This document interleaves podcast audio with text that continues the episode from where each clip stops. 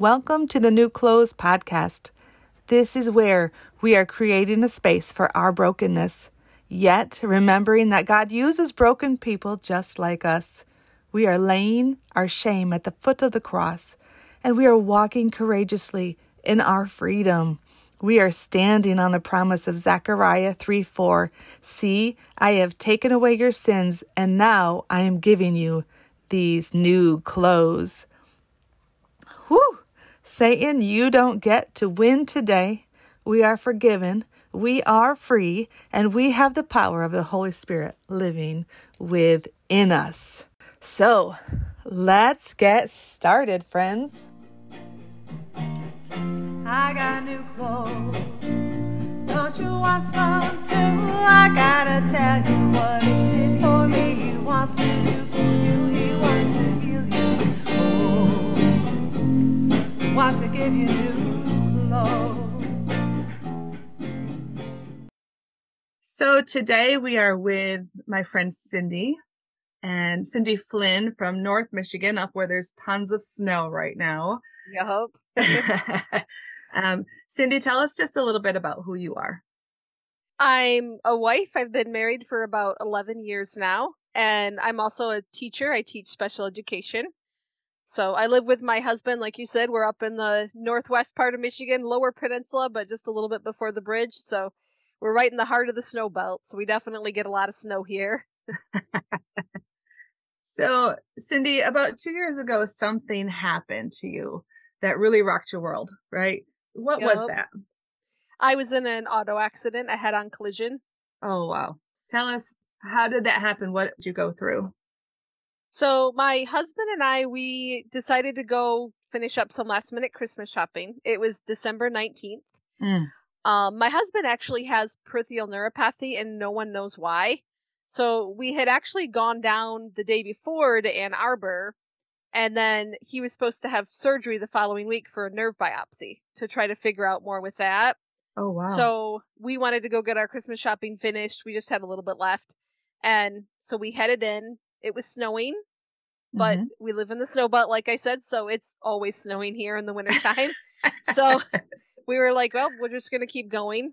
And we did. We got about ten minutes or so from our house, and then we hit black ice just right. Oh, and wow.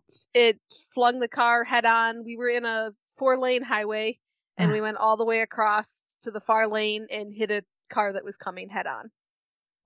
That must have been very scary in the moment. It was, yeah. Wow. It felt like it happened in slow motion. It was like everything slowed down, and the airbag exploded. You could see stuff flying. It was all like completely slow motion in that moment. So you hit the car head on. Ambulances come. How long did you wait? What did? Yeah, what happened? I'm not sure how long we waited. My husband called nine one one. He actually couldn't even find his phone, but I had had my phone there. I he was driving, and I was actually taking some pictures just because it looked really pretty just before the accident happened. Wow. So my phone was right there. So he grabbed that, called nine one one. He asked if I was okay, and I couldn't respond very well. I tried to tell him I wasn't, but I was having a lot of trouble breathing. So oh, wow. I couldn't tell him much. Um, he called my mom as well after we hung up from nine one one, and then told her what had happened, asked her to start praying for us. And so my mom tried to talk to me, but I couldn't say much. I basically could just say I couldn't breathe much. And then I didn't feel much for pain at the time. Mm. I tried to pull myself up, which I've actually had a lot of C P R and first aid training. So I knew, like, if you're injured, you're not supposed to move. And I, at that point, though, was struggling to breathe so much. I was like, breathing's going to trump any kind of spinal injury or, or anything. Okay. So I remember reaching with my right wrist to pull myself up with the little door handle that goes, like, over top of the door. Mm-hmm. And I felt immediate pain all the way through my arm from my oh. wrist. But I pulled myself up and then could breathe a little bit better. Not much, but a little bit. And then the paramedics came. They checked on both of us and then the other car as well. I was labeled priority one. So okay. they cut me out of the vehicle because they couldn't get the door. They had to cut it off. Um, and then they got me out of the vehicle. They put like a neck brace on me got me onto a, like a gurney type thing and mm-hmm. got me to the ambulance. And then they had to cut everything off of me once I got into the ambulance. And I remember at that point, I felt uh, my left wrist. I It had already felt really funny. But okay. my right wrist was the one I used to pull myself up with. The left wrist felt really funny. When they cut my coat off, I felt really warm moisture. Uh-oh. And so I was like, is my wrist broken? And the paramedic looked really funny. Like, I couldn't really... The look on his face, I was just like, yeah, my wrist is broken. Yeah. And but he was like, yep, it's broken. And I would find out later it had actually broken through the skin in two places. So, so the warmth you felt was blood. Yeah, it was Ugh. blood from the arm. Yeah. So, and so did I, you end up having two broken wrists? I did. Yes. Ugh. Yep. Both wrists were broken. Um, we would find out later. I've wondered often if I have a high tolerance for pain. We would find mm-hmm. out later that I really do. About a month before this accident had happened, I had hit, it was either a very large deer or an elk head on. It jumped oh, wow. right out in front of me, totaled our other car. So at the time I was like, I'm fine. And my wrist was sore for a while. Well, in the second accident, we found out it had actually been broken in the first accident. Oh, my lands. But I, it was sore. I didn't think too much of it. So. Wow. Um, so both wrists were broken, but one was actually a re-break from the first accident. My, I would be dying. Like, that's I don't think I have a high said. pain tolerance at all, Cindy. That's that's incredible. It was really both a blessing and a curse, which we'll I'll kind of talk more about that as the story goes on. But um, so the, yeah, the paramedics started rushing me to the hospital. It was really bad out. Like okay. the roads were getting worse and worse. I don't know how long it took us. I remember laying on the gurney in the ambulance and then just praying that I wouldn't stop breathing. Just, I knew there was like this voice, and I don't know if it was the paramedic or not, but it was a male voice, and he kept telling me, don't go to sleep. You won't wake up if you go to sleep. And so oh. I just forced myself to stay awake and then wait till we got to the hospital. And then they got me in, and it was like all the nurses and doctors just swarmed me. There were so many people around me. They took me into, in my mind at least, it was a metal room. I'm assuming it was like an operating room. That's okay. my guess. Sure. And then they were all investigating me. They took x-rays. They did all kinds of tests and things. And then they put my mom on the phone with me. One of the nurses oh. did. I guess she had called the hospitals looking for me. And... so they let her talk to me, and it really, in many, the nurse never said this, but it almost felt like she was letting us say goodbye, just in case. And That's, your mom must have been feeling like overwhelmed with emotion. Was what did yeah. that feel like for you to talk to her in that moment? It felt good to talk to her, but I was also like, I'm not saying goodbye. Like, I felt like God still had a plan for me, so I was like, I'm still going to be here, so I'm not saying goodbye. We never said goodbye. Wow. She just told me she was praying for me, and then they rushed me off to surgery. So the first, I had a whole lot of surgeries, but the first surgery, um, they would find out that I had internal bleeding. My okay. abdominal wall had almost completely burst. My liver and colon were damaged. My small intestine, they had to take out about ten inches of it because it was oh, pretty badly hands. damaged. So you yeah, were so bruised on the inside. Very bruised, yeah. Yup. Wow. Yeah, and then both wrists were broken. My right ankle was broken. My left toes were broken. um, we would find out, and some of this we didn't even find out for a couple days because I ended up in I C U. So the first surgery, they did the stomach and the left wrist because that's okay. what was pretty obvious.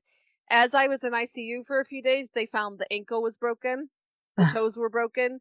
Then they also found out my hip on the left side had dislocated and broken as well.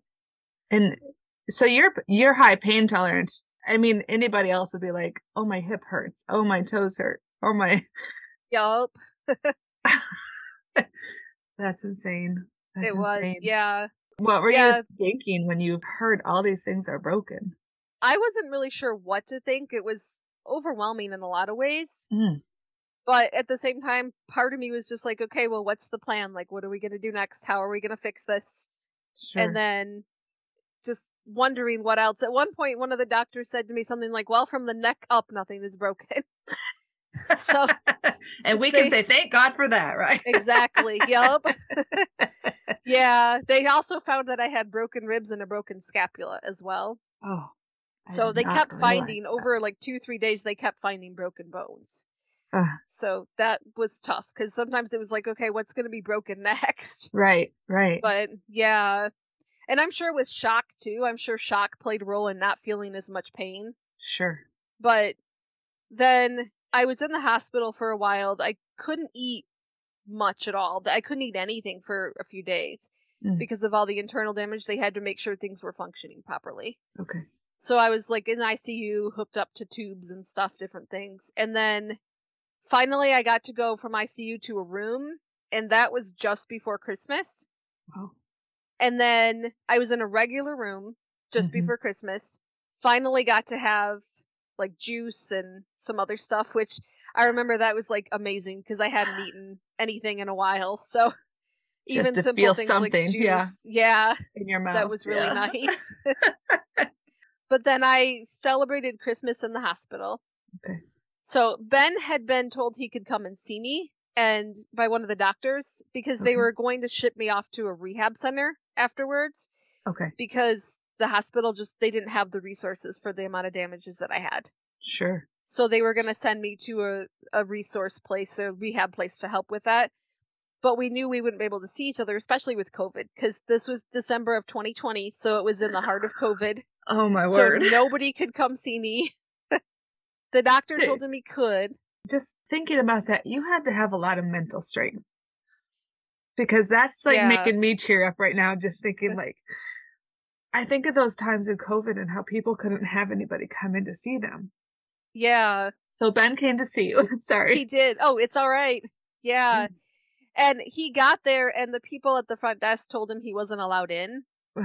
And so he ended up waiting, which, like I said, he has neuropathy. He waited and they wouldn't let him sit down for like over three hours before they finally agreed to come let him see me for a couple hours. Oh.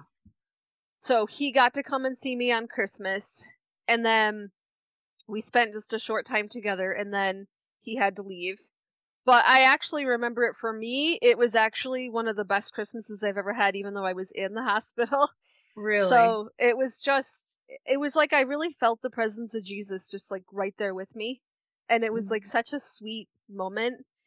I got to know somebody in the hospital, and I won't tell all of her story because I feel like that's her story to tell. But sure. um, I felt like God really put me there for a reason. So okay. the person that was there, we made a connection. We actually still talk to this day. That's and cool. It really kind of had an impact on her too. So it was eye-opening for me just to see like, yeah, this is awful. And there's a lot of really bad stuff happening. But God put me here for a reason. And there's a plan in this, even if I don't understand what's happening.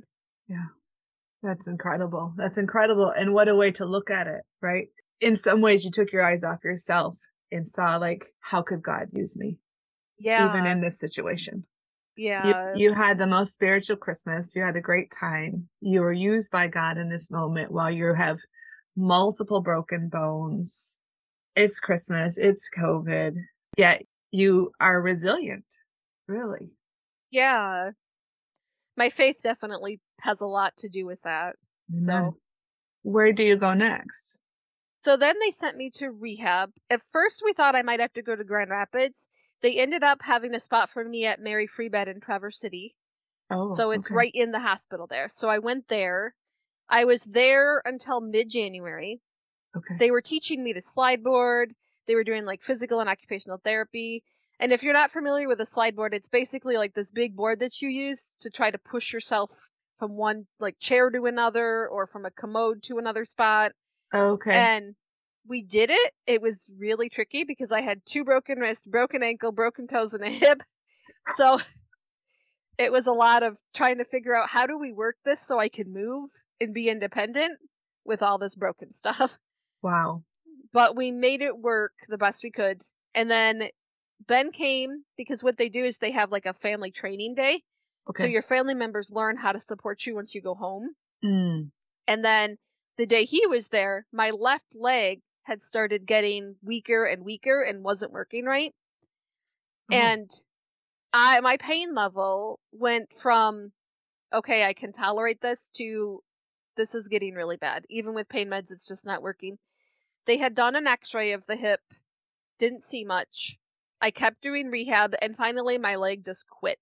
My quad wow. muscle would not do anything. I couldn't lift my leg, couldn't do anything. So then they did a second x-ray, and they found that in the first x-ray as well, my hip had actually started dislocating again. Oh. So my hip redislocated completely. They rushed me off to another surgery for that. And I'd already had two surgeries previously, because I'd had the first surgery right after the accident. Then they'd also, when they discovered the ankle and the hip, they'd done a second surgery for that. Okay. So this was my third surgery. Wow. In the course of how many weeks? Uh, about four weeks. Okay. So they rushed me off for that. And then they were hoping it was fixed, but when they did the operation, they noticed it wasn't really in very good shape as far as the hip goes. So they put me in a room up on the orthopedic floor. I was there, and I don't know how long it was, a few days probably at least. And then the nurses would turn me, both to clean my body, but also keep me from getting bed sores, because I couldn't get out of bed. I was bedbound the whole time. So they were turning me, and the hip was so unstable, it actually went out of place while they were turning me again. Oh, my Lanta. So that, I actually never scream at people or never screamed at the nurses or anything. That's like the only time I ever remember screaming at the nurses. I'm sure. It hurt really bad, and I just about passed out. Ugh. So then they called the doctors right away. They got me up for x-ray. They took me down, did the x-ray, and they're like, yep, it's dislocated again. So then they went in for another surgery to try to fix it. They so also we're now on four. Yeah. Yup. Okay. Four surgeries total. They they were not able to fix it very well. They put me in regular traction for a while to try to keep the leg stable. And it's they still couldn't figure things out. They were actually talking with different specialists because my case hmm. was so unique, trying to figure out how do we save this hip and get it to stay in place. And they ended up doing another surgery on it. So it was the fourth surgery on the hip, the fifth surgery altogether there. They put pens in it. They also did skeletal traction, which if you're not familiar with skeletal traction, I'll let people look it up, but it's, I would call it the medieval torture device. Oh, so, fun. Yeah. They, they basically have to put a rod in your leg to like keep things stable. So it's, it's pretty gruesome, but so they did that, and then it still wasn't holding. They couldn't get things to stay the way they wanted them to. So I ended up with five surgeries total on the hip. Wow. By this point, I'd had six surgeries altogether. And the fifth surgery, they ended up doing a total hip replacement. Oh, okay. Because they couldn't save anything. They just couldn't so, get it to stay together. Yeah. Yeah, there was too much that was broken. You went through a lot. I did. Yeah. You went through a lot. How did you continue to keep your head in the game? How did you continue to just keep going and push through? I think a lot of prayer. I had a lot of people praying for me, which I know made a huge difference. And then also just my own faith. I, my Bible that I was using before the accident is a big study Bible. And with two broken wrists, I couldn't hold it. Okay. And so sometimes I use the YouVersion Bible on my phone, but I really like a printed Bible as well. Mm-hmm. So one of my aunts actually sent me a thin version Bible, which that was actually a blessing because it was so much lighter than the other ones. And then I was able to read that. And so mm-hmm. I would read that every day when I was in the hospital. And then, like I said, people were praying for me. People sent like cards of encouragement, little gifts. There's also a song. One of our nieces, her name is Anna. She had sent me the song before the accident happened. It's called Joy by King and Country. And I hadn't heard it until she introduced me to it. And of course, neither of us, when she introduced me to it, had any idea what was going to happen, but God knew. Yeah. And it talks about choosing joy. And I feel like that was a big part of it for me. Like every day I can choose to either be miserable and keep the people around me miserable, or I mm-hmm. can choose to find joy and maybe be a light while I'm here. So exactly. And it's amazing what that choice does for us. It is. Yup. But it's it's not easy. I'm sure there was no. days. I'm sure there were days that it was not easy to choose joy. No, it's not always easy. Nope. Yeah, it helped too. I actually had, I found out pretty early on about like the hospital chaplain and some of the services that they had. And I would have them come in and pray mm-hmm. with me. So they were there almost every single day because pastors weren't even allowed in. So like our oh. regular pastor couldn't come and see me. Okay. I could only have the chaplains from the hospital. And then they also had people there that played harps, which oh. was really cool because they would come in and pray with you and play the harp, which was really amazing to see. Wow. So just little things like that throughout the time, mm-hmm. just finding different people and making connections and finding other people to pray with me. That made a big difference. Wow. So how long did you end up staying?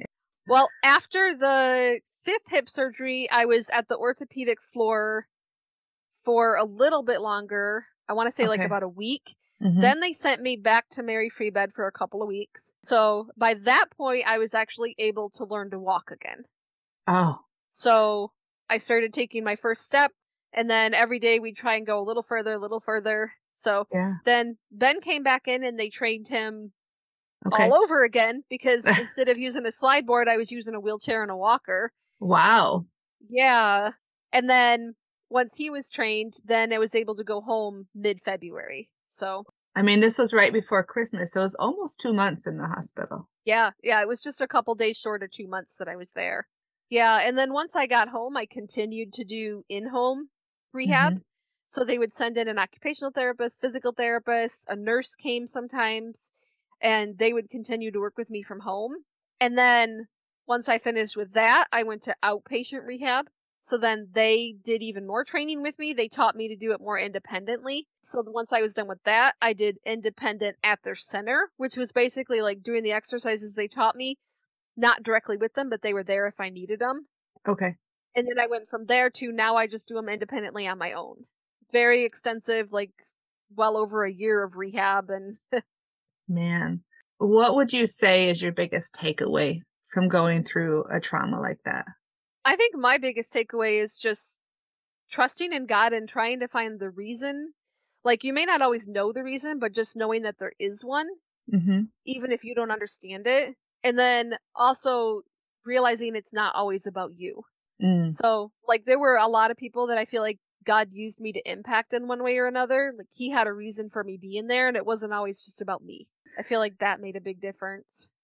I love that you could see that though, because I think there's two ways. Like you said, you had to choose joy every day. You could either be miserable every day or you could choose joy. The other choice you had to make was, am I going to allow God to use me in this situation? Exactly. And if if you didn't look for those opportunities, if you weren't, if your eyes weren't open to those opportunities, you could have just said, forget it. This is about me. I'm going to train and I'm just going to focus in on me. But you chose to make a difference in somebody else's life. Yeah. Do you think, do you think that that gave you courage to keep going too? I think it did. Yeah. Knowing mm-hmm. that I was impacting other people, that it wasn't just about me. Mm-hmm. Also, like, I found myself sometimes even praying, like, God, show me if there's somebody you want me to influence. And sometimes, like, I would play worship music quite a bit, too. And sometimes mm-hmm. I would feel like God was telling me, you need to turn that off right now. And oh. somebody would come in, and it would be somebody that maybe it seemed like they were almost turned off by God. Okay. But then by me turning the music off, sometimes it opened up doors for conversations that might not have happened if I had just kept doing what I wanted to do versus trying to be more open and reach people right. that were there, like meet them where they're at and go yeah. from there. That's amazing.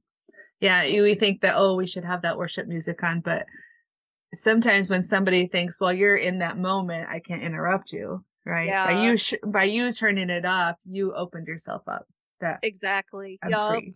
I'm free for anybody to come in. Yeah. That's just amazing. That's just amazing. What, what are some of the struggles Ben went through? He had a really hard time, especially with me being gone. We don't like to be apart. We never have. So a lot of people think we're still like newlyweds, even though we've been married eleven years. But that's fun. We've never liked being apart. So yeah. it was really hard for him. We have well, we have three dogs now. We got a puppy since I've come oh. home and everything, but we had two dogs at the time, and they were never allowed to sleep in the bed or anything. And once I was in the hospital, it was like all the rules went out the bed. Ben let the dog sleep with him. So, but he was really lonely, and he wanted sure. that companionship and just at least having something close to him. So sure. one of our dogs to this day still thinks he gets, to, which we, we let him now, but it's just funny because he's like a bed hog. And sure. But yeah, and then I actually had another surgery. So I had a seventh surgery oh. and a year ago this past November. So twenty twenty-one. Okay. That was the final surgery for now, at least. They had to do more repair of the internal damage. And mm. when they did that surgery, they actually discovered that my gallbladder had been herniated as well. So my gallbladder, colon, liver, all of those things were messed up along with the intestines. Man. Yep. Is that, was that from the airbag that went off? I think it was from the seatbelt. The one doctor said I wasn't wearing my seatbelt correctly. Mm. But what we think happened is the seatbelt, because I remember being like kind of down in the seat. Mm. I think the seatbelt didn't lock when it was supposed to. Oh. And so I slid a little bit and then it locked. And so it slammed right against my abdomen when it locked. Wow. So that caused a lot of damage. But it was neat with the, when I went in for that seventh surgery, because I was at two different hospitals. So I was at McLaren and Petoskey when it first happened.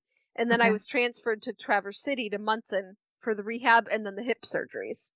And so the stomach surgery happened at McLaren because that's where I had gone initially. Mm-hmm. And when I was there, one of the nurses had shared with me about, which I've heard this from other people too, but like about what a miracle it was that I was even alive and how God had guided the hands of the surgeons as they operated on me. And it was just really cool to hear some of the stories of people. How much is a transformed life worth? Did you know only two out of ten students will make it all the way through high school in Haiti? But even though Haiti is in a humanitarian crisis, there are children who are learning how to dream. We want to invite you to be a hero in a young student's life. We want to invite you to sponsor a high school student so that they will continue to attend high school. They won't be part of the statistic. They will learn critical thinking and leadership and hands-on skills, and you will be empowering them to make the change that we all want to see in Haiti. We invite you to come along. Go to w w w dot reach out le fund dot org slash give. There you can set up a monthly payment or a one-time payment, but we would love to have you partner monthly with us. Would you be a hero?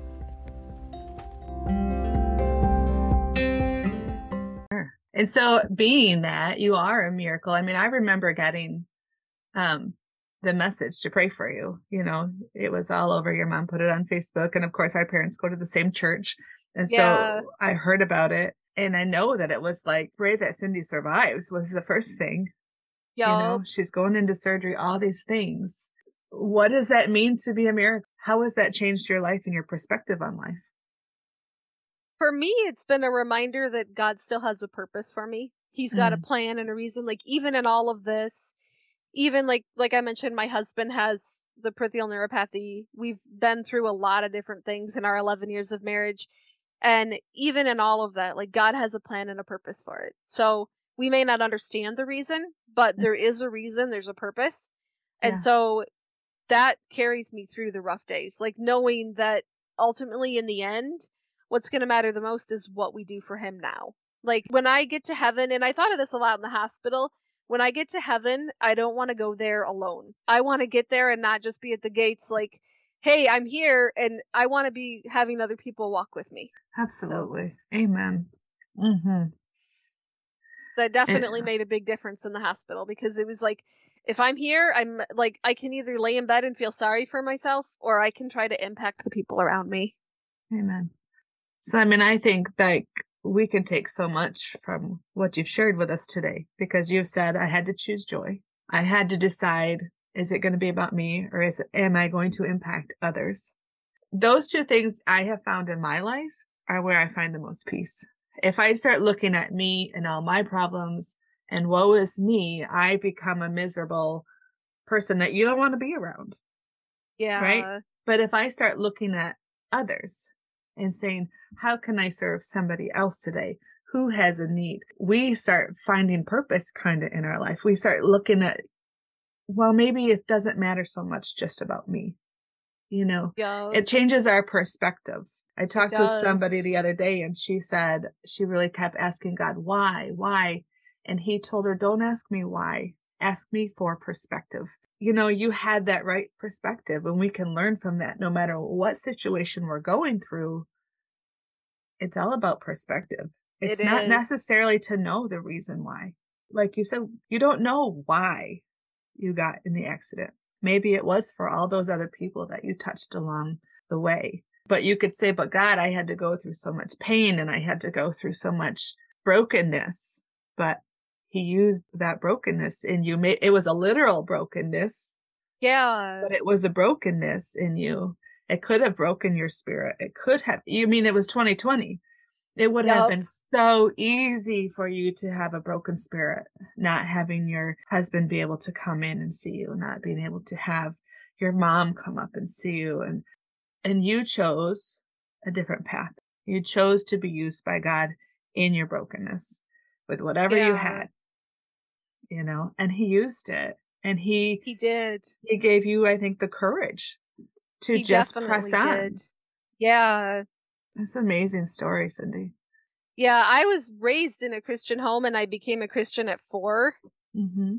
which in my own walk, sometimes it's felt like, because I've stayed a Christian a really long time mm-hmm. and like I've done things wrong, because everybody has done things wrong, but sometimes it's felt like, what story do I have, or how can I impact people? And so I've just tried to keep going and just go back to like scripture verses, and that I was amazed how much in the hospital about how sometimes those scripture verses just came to me.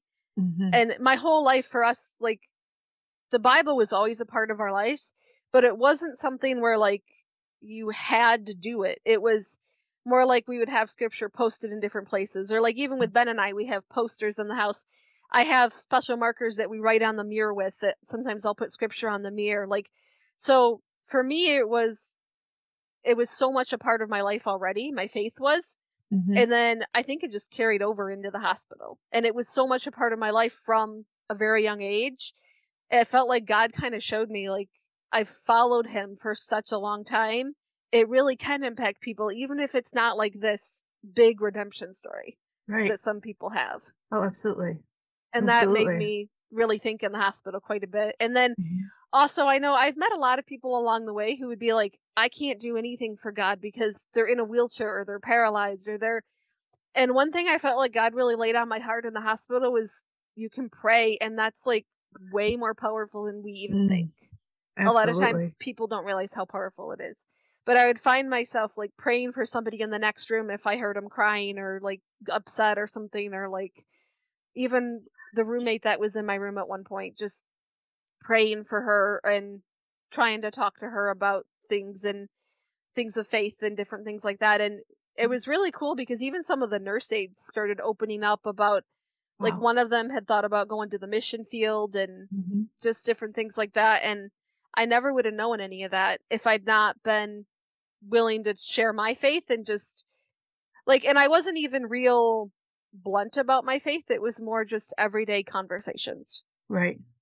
Like right. almost as though you were talking about the weather in a sense, because it was just so common for me. Like that's just, that's what I do. So yeah, it wasn't like you were stuffing it down their throats. It was, yeah. this is how I have the courage to go on. Because, exactly. you know, to me, it sounds like, it almost sounds like God had been preparing you all your life for this.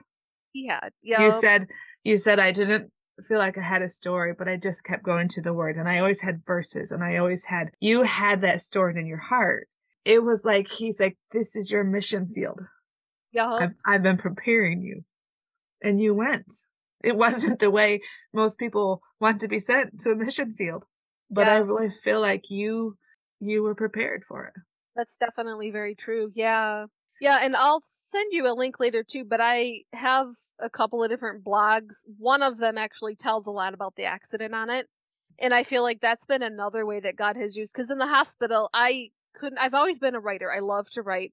Mm-hmm. I don't have any books published yet. I've started several, but I don't have them published yet, but I do have a blog. I've been published on other people's blogs and stuff. And so when I was in the hospital, that's one thing that really came back to me a lot was I just want to be able to keep writing. Mm-hmm. And it's something God has laid on my heart for years to just write and tell my stories. And so I had already started this blog when Ben and I got married. We'd done stuff with it sporadically, but I started working on it more in the hospital, and I couldn't type because I had two broken wrists. I think part of it's from being a special ed teacher, but I was like, okay, how am I going to accommodate this? So okay. Ben actually got me this little headset with a microphone, and we would hook up the headset with a microphone, and I would literally do text, like speech to text, uh-huh. and that's how I would write most of my blog posts for a while. Wow. So yeah. we found ways to make it work, but I feel like that blog, I know other people have read it, and even just those little things like looking for opportunities, how does God want to use me? Mm-hmm. And that was a big thing for me in the hospital. I'm not just going to lay here and do nothing. I can still do something. Right. So whether it's praying for somebody or like writing on a blog, if I can't type, I'm going to figure out a way to do it. So. And that's it, right? It's just looking for ways. I, I love how you said, some people will think because of their limitations, whether it's a wheelchair or whether it's special need of any sort, they think they can't be used by God. But it's yeah. so not true. There are so many ways that the Lord can use us, whether it's just through our daily actions, whether it's through a blog, whether it's through videos, whether it's through sitting with somebody who doesn't have a friend, just being there. I think we marginalize the the ministry of being. I think so, yeah. You know, we we don't realize that just sitting with somebody in their moment is a huge ministry. It is. You know, it can and, be really powerful.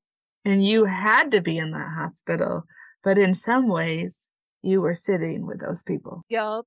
You were just being, and I think that's where Christ uses us the most. What an amazing testimony! Yeah, and I'm looking forward to your books because.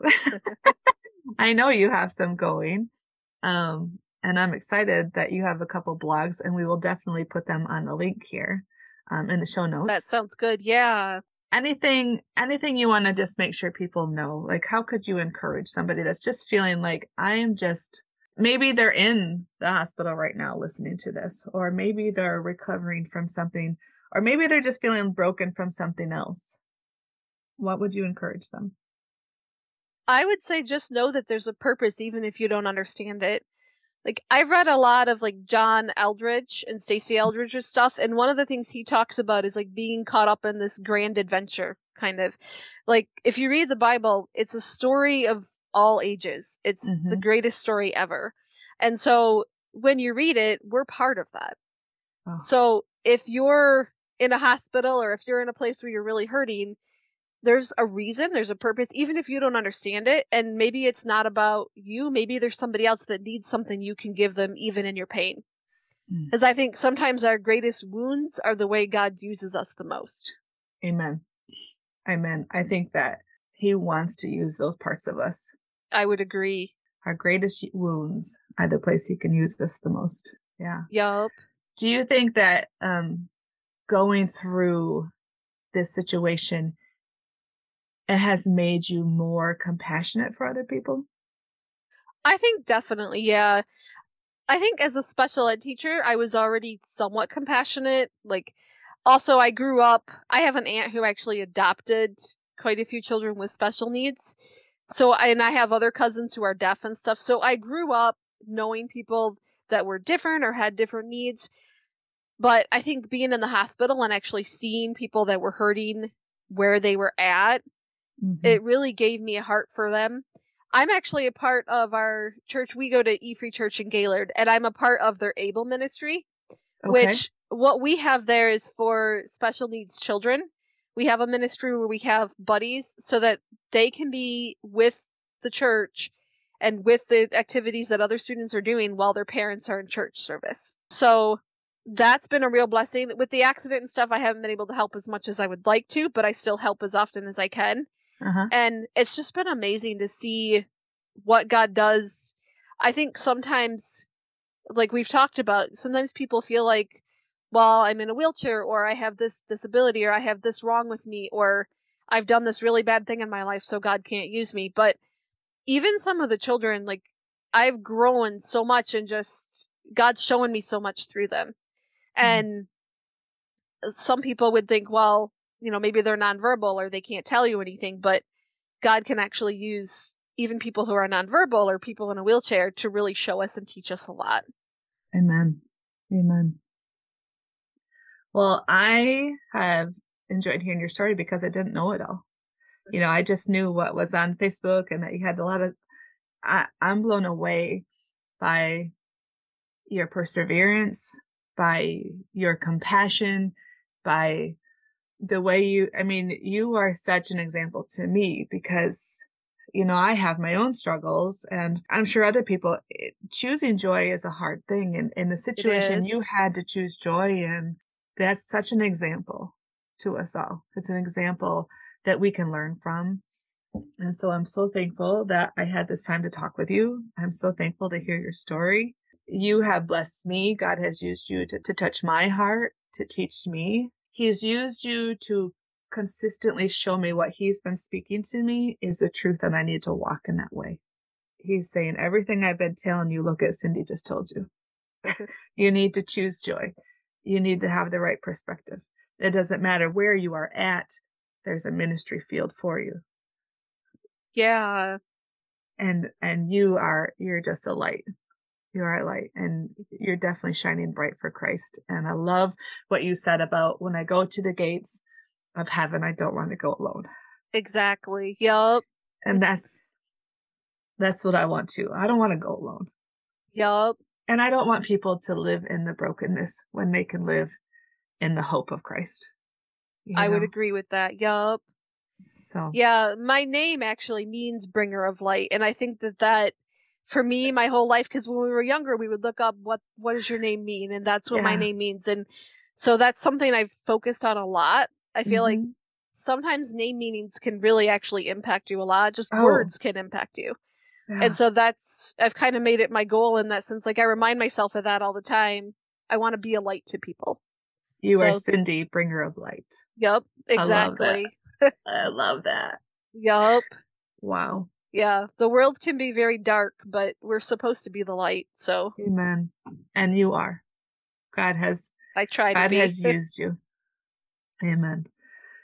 Um. Well, let's bring this to an end. But do you have a favorite verse? Do you have something that you really cling to in those dark moments? Yeah. Um. Philippians four thirteen, mm. which talks about, I can do all things through Christ who strengthens me.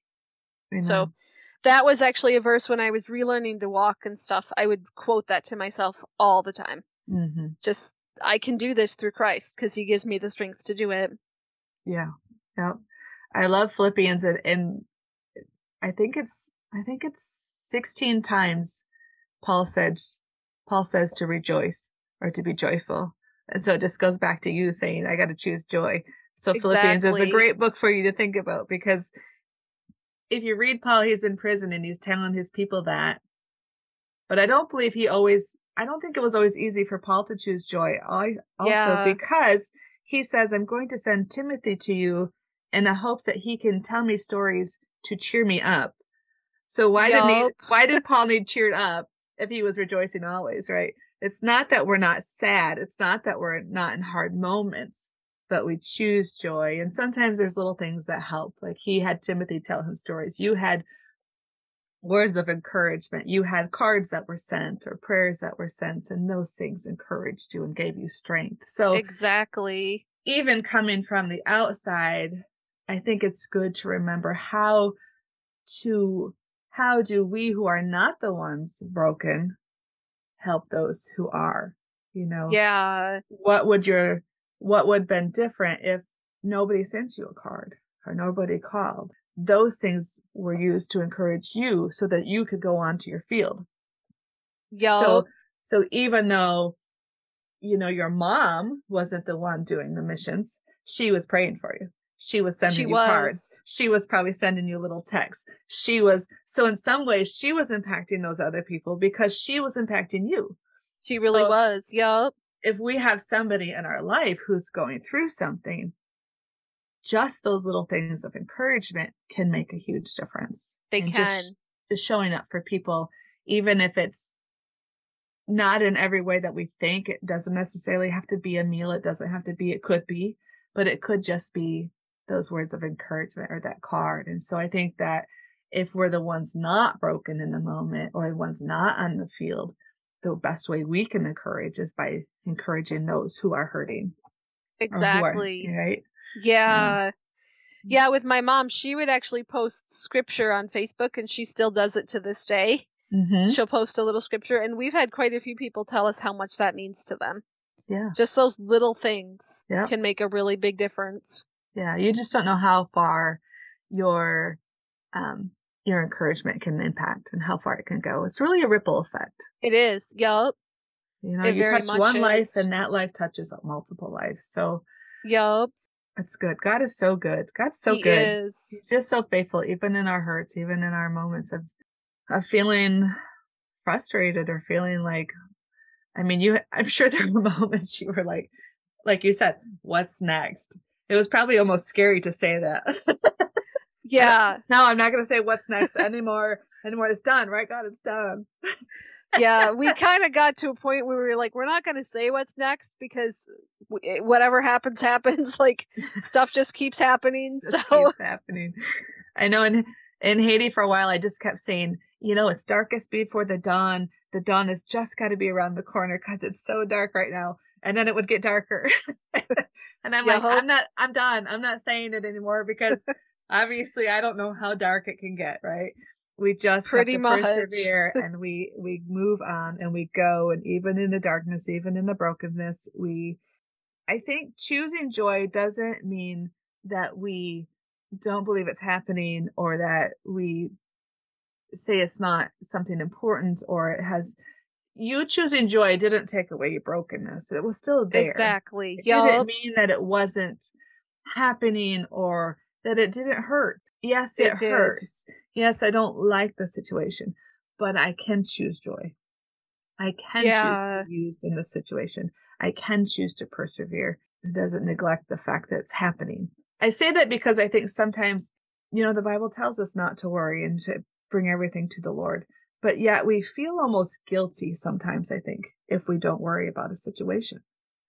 Like, I think we're not, sometimes, you know, we're, we're, it means we don't care if we don't worry or we don't, and it doesn't mean we don't care. If we find joy, even in a hard situation, it doesn't mean we don't care.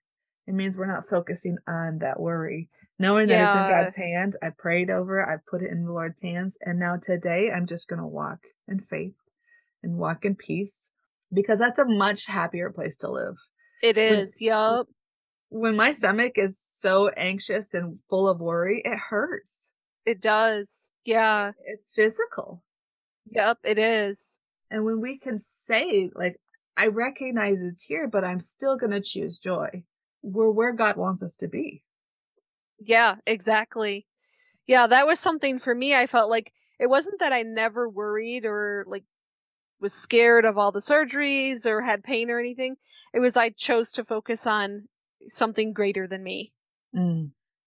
So I know C S Lewis has a quote, and I'm not going to say it exactly, but he talks something about how those who had the biggest impact on this world were the ones who thought most of the next. Wow. And I thought of that quote often when I was in the hospital. Like, I can choose to focus on, it's not that those things, like you said, it's not that they're not happening to you. Like, I could still feel the pain and I would still worry about the surgeries and stuff, but I can choose to dwell on that, or mm-hmm. I can choose to focus on the world after this one.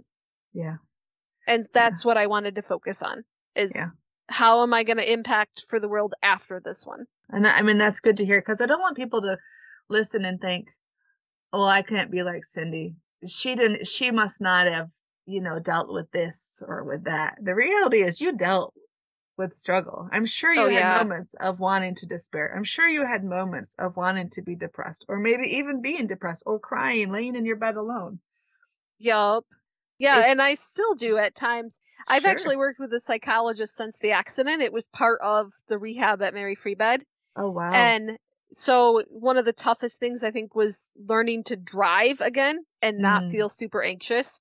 I still have moments of anxiety. I actually, I drove through a storm just before the surgery last winter, and mm. I spent the entire storm quoting Philippians because I was like, I can do this. I can do this through Christ. Like, right. And it was tough, but I kept reminding myself, I can do this because Christ has given me the strength to do it.